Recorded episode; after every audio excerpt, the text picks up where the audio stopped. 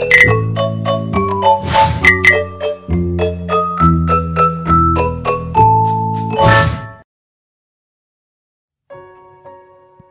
dám cá là 90% học sinh sinh viên thì ai cũng ngán ngẩm và than phiền về chuyện mày vở ở trên trường. Bản thân mình thì vẫn luôn tự hỏi, trường lớp thực chất là có vai trò như thế nào trong sự phát triển cá nhân của mỗi học sinh?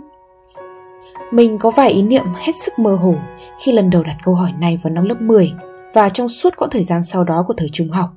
Nhưng khi lên đại học thì mình đã tìm ra được câu trả lời rõ ràng hơn rất nhiều. Mục đích cốt lõi của trường học thực chất là dạy cách tự học. Và một khi bạn đã nắm được những nền tảng cơ bản của kỹ năng này, đây sẽ là một công cụ cực kỳ đắc lực giúp cho cá thể trở nên thành công hơn cho cuộc sống về sau. Kiến thức được dạy ở trên lớp có thể bị lỗi thời và thường là như thế, nhưng khả năng tự học thì không. Mặc dù điểm số chỉ thuộc dạng bình thường cho đến soàng, mình vẫn cực kỳ thích môi trường đại học, phải nói là siêu thỏa mãn với từng ngày đến trường.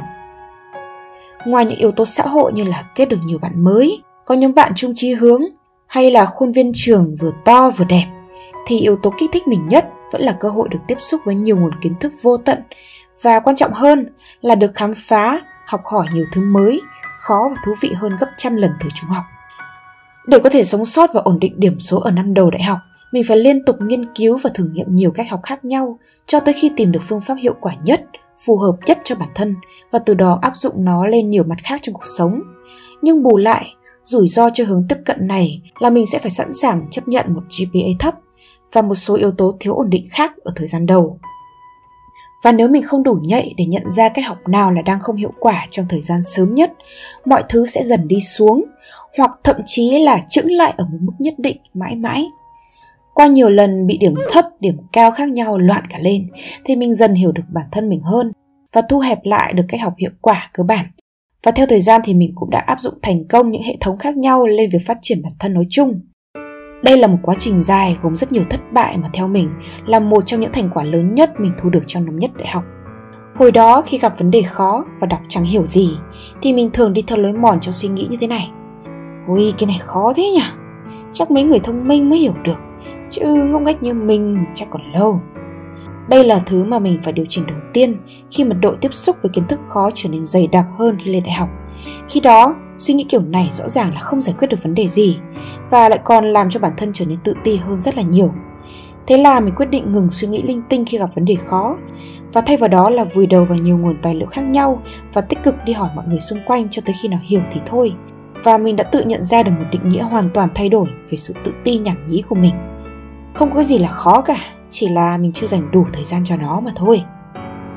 Đơn giản là vậy, nhưng định nghĩa này đã giúp mình chuyển đổi thứ mà mình không thể quyết định được khi sinh ra, đó là trí thông minh, thành một thứ mà mình có thể điều khiển được, đó là thời gian dành cho vấn đề đó.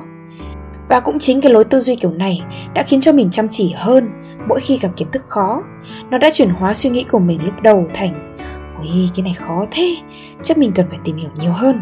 Không biết có tài liệu nào trên mạng để tìm hiểu kỹ hơn về vấn đề này không ta? Và rồi bỗng dưng mọi thứ trở nên nhẹ nhàng hơn từ đó. Và đồng thời thì mình cũng có một thay đổi lớn khác trong tư duy đó chính là thay vì hỏi vì sao thì mình sẽ chuyển sang dạng câu hỏi mình có thể làm gì tiếp theo để trở nên tốt hơn? Và tất nhiên là không thể thiếu cả hành động sau đấy. Và thật bất ngờ chỉ một thay đổi nhỏ trong cách đặt câu hỏi vậy thôi đã giúp mình sửa được cái tính tự ái của bản thân hồi đó thì cũng một phần là vì đang còn trẻ con, và một phần là do tính cách của chính mình, là một đứa hiếu thắng và có phần cứng đầu. Ở một số trường hợp thì nó cũng có lợi, nhưng ở mặt tiếp thu kiến thức thì mình lại bị nhiều hạn chế, bởi vì thích cãi nên thường rơi vào trường hợp là người ta chẳng muốn truyền kiến thức cho mình nữa. Và rồi khi lên đại học, tiếp xúc với nhiều người giỏi hơn thì mình nhận ra là rốt là rốt không có lằng nhằng bằng cách thừa nhận bản thân là còn thiếu rất nhiều kiến thức và đặt bản thân mình trong tình trạng rốt, mình đã đặt câu hỏi là mình có thể làm gì tiếp theo để trở nên tốt hơn, thay vì hỏi là tại sao mình rốt. Và chính điều đó đã tạo động lực cho mình để thành tâm lắng nghe người khác nói hơn. Điều đáng ngạc nhiên ở đây là việc thừa nhận bản thân mình còn kém, hóa ra lại khiến cho mình nhẹ nhõm hơn và thoải mái hơn trong việc tiếp thu kiến thức và cũng chẳng sợ ai mắng là thứ con nít danh hay dở hơi nữa, miễn là họ dạy cho mình cái gì đó mới sau đấy là được. Và cuối cùng, tư duy có thể được tối ưu hóa bằng cách đọc sách. Sách khiến cho mình khôn ngoan hơn, trình bày quan điểm mạch lạc hơn. Và đặc biệt nhất là nó không mắng mình là đồ ngốc. Sự trì hoãn, procrastination, hay còn gọi là nước đến chân mới nhảy, là một bệnh thâm niên của bao đời học sinh sinh viên rồi.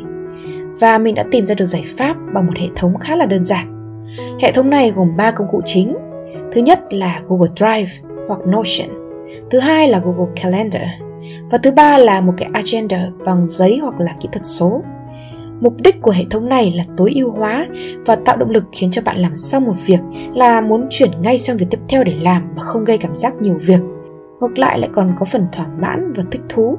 Đồng thời thì nó cũng giúp bạn để dành năng lượng cho việc quan trọng hơn, thay vì là cứ nhớ nhớ quên quên.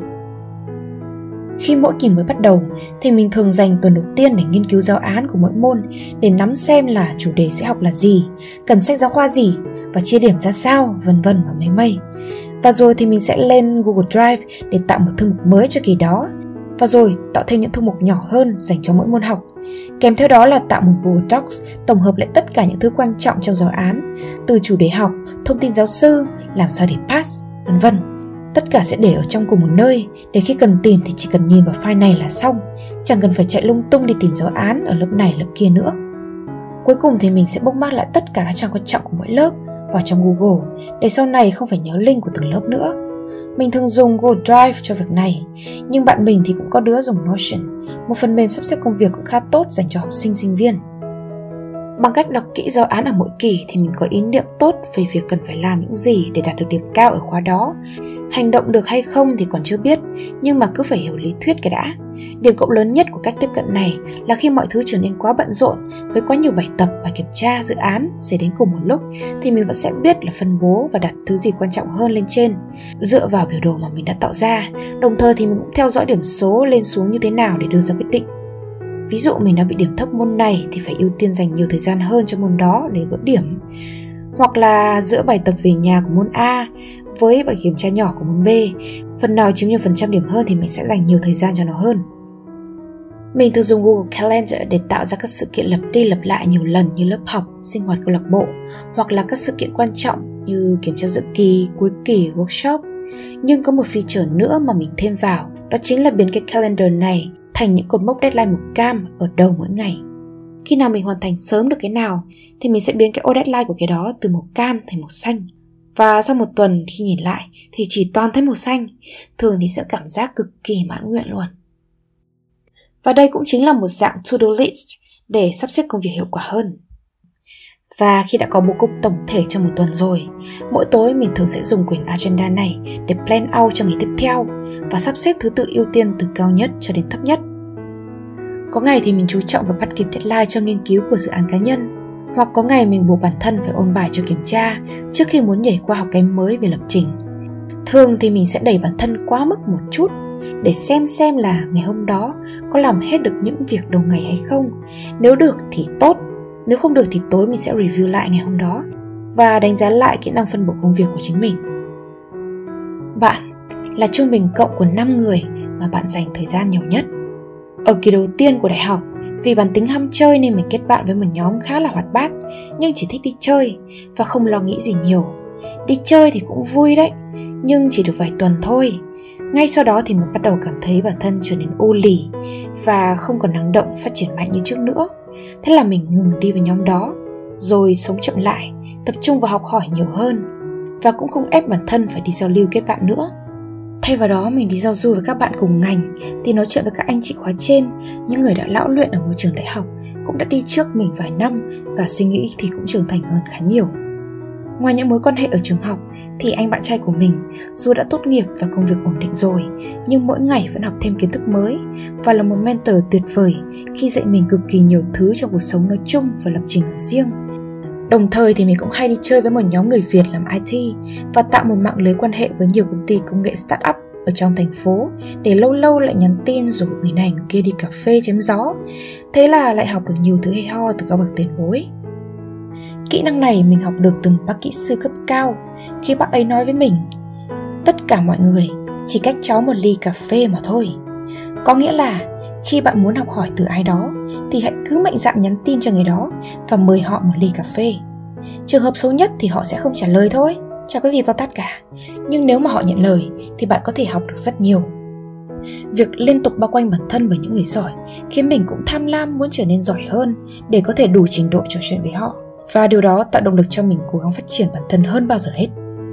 Mình đã từng nghiện mạng xã hội và từng cách ly 2 tháng với nó nhưng rồi rốt cuộc thì mình tìm ra điểm cân bằng tốt nhất là vẫn sử dụng nó với mục đích phục vụ cho việc phát triển bản thân cũng chính vì lẽ đó mình đã áp dụng ý tưởng kiến thức ở mọi nơi bằng cách vây quanh bản thân với những chủ đề mà mình quan tâm và muốn học ở trên mọi mặt trận từ Facebook, Instagram cho đến YouTube.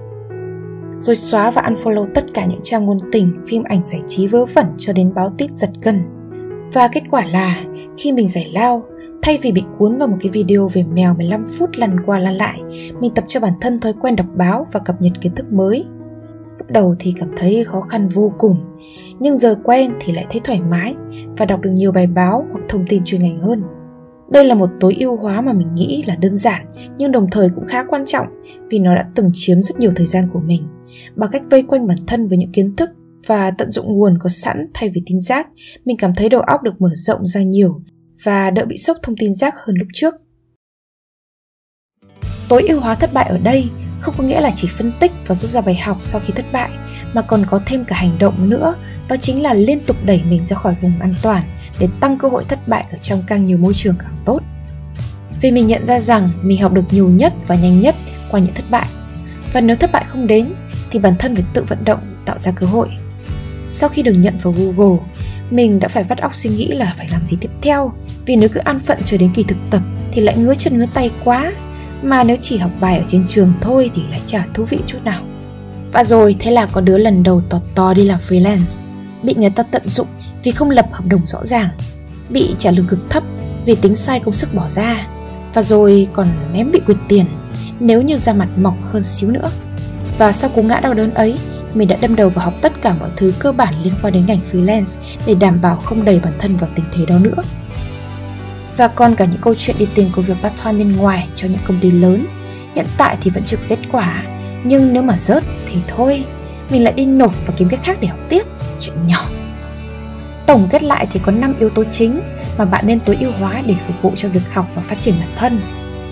Mình mong là bài viết của mình sẽ phần nào đó giúp các bạn những ai mà đang muốn phấn đấu phát triển hơn ở ngoài kia mọi thứ trong bài viết này chỉ mang tính chất là gợi ý và truyền cảm hứng mà thôi nên các bạn vẫn phải tự phát triển riêng cách học tốt nhất cho mình đấy nhá đừng có lười nếu các bạn thích nội dung lần này thì đừng quên like, share, subscribe cho kênh của chúng mình và nhấn chuông nhỏ bên cạnh để không bỏ lỡ bất cứ một video mới nhất nào nhé. Và nếu các bạn thích những nội dung như trên thì hãy đăng nhập vào spyroom.com. Mình là Isa, xin chào và hẹn gặp lại.